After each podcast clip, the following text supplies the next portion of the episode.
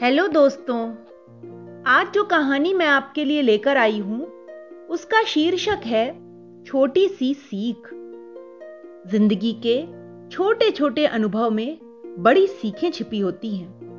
उनके प्रभाव को बनाए रखें तो दोबारा भूल करने से बच सकते हैं।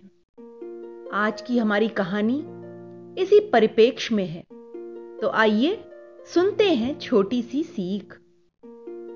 अक्सर ऐसा होता है कि हम अपने जीवन में आगे बढ़ जाते हैं, फिर भी बीती कुछ बातें हमारे जहन में हमेशा ताजा रहती हैं। खासतौर पर वे बातें जिन्होंने कभी हमारे मन पर विशेष प्रभाव छोड़ा हो, जो आज भी एक सबक की तरह, बेहतर जिंदगी की सीख की तरह याद रहती हैं। ऐसा ही मेरे बचपन से एक वाक्या जुड़ा मुझे याद रहता है।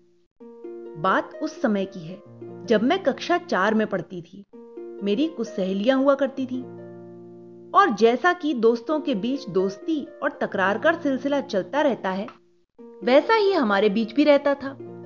जब हम दोस्तों के बीच दोस्ती होती थी तब हम सब में बड़ी घनिष्ठता होती थी और तकरार होने पर कहा सुनी भी हो जाती थी। तब मैं और मेरी एक हमरूम, जिसका नाम पूजा था, काफी अच्छे दोस्त हुआ करते थे। अभी की भाषा में बेस्ट फ्रेंड। हमारे और भी कई दोस्त थे, यानी कॉमन फ्रेंड्स। एक बार मेरे और पूजा के बीच कुछ अनबन हो गई और हमारी दोस्ती में वक्ती दरार आ गई। गुस्से में मैंने हमारे कॉमन फ्रेंड्स में से एक से पूजा को लेकर कुछ बातें कह दी, जैसे कि उसने अपने जन्मदिन की पार्टी में कितना खराब इंतजाम किया था, एक मिठाई और केक तक की व्यवस्था नहीं की थी।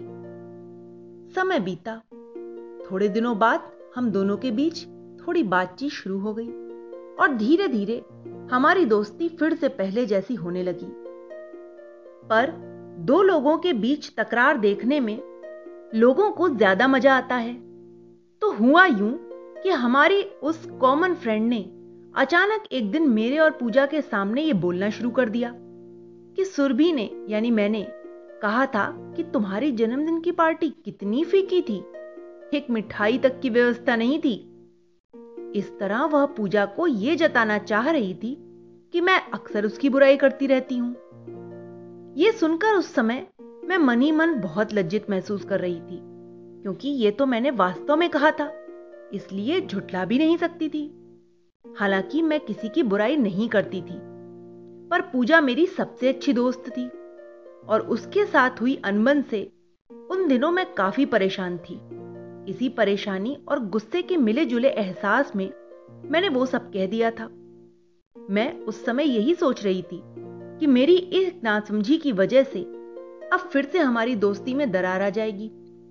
पर पूजा ने हमारी कॉमन फ्रेंड को जो उत्तर दिया, उसने न सिर्फ हमारी उस फ्रेंड को बल्कि मुझे भी आश्चर्यचकित कर दिया।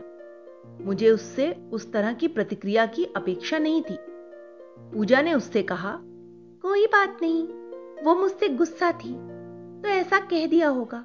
गुस्से में कही गई बातें याद नहीं रखनी चाहिए, बुरा भी नहीं मानना चाहिए। उसका यह समझदारी भरा जवाब मुझे और भी लज्जित कर गया, साथ ही मुझे एक सीख भी दे गया।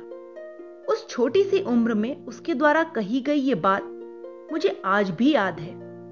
वक्त काफी आगे निकल चुका है, मुझे स्नातक किए हुए काफी साल बीत चुके हैं।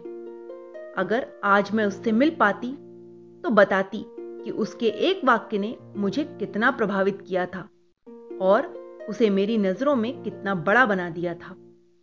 तो दोस्तों, इस कहानी से हमें यही शिक्षा मिलती है कि हमें दोस्ती में कभी भी कोई बात अपने दिल में नहीं रखनी चाहिए और दोस्तों को अपने दिल में सबसे ऊपर का दर्जा देना चाहिए। Okay, bye.